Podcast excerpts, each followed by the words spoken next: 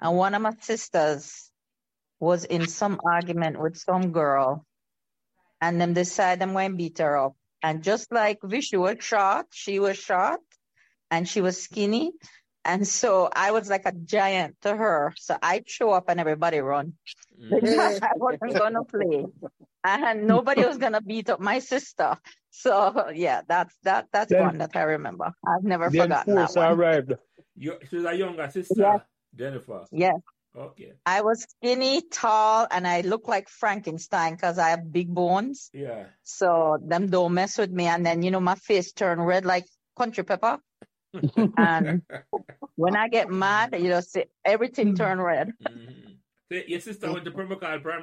So remember to like, share, and subscribe these Permacol members podcast, so neither you nor your friends will miss another memorable conversation.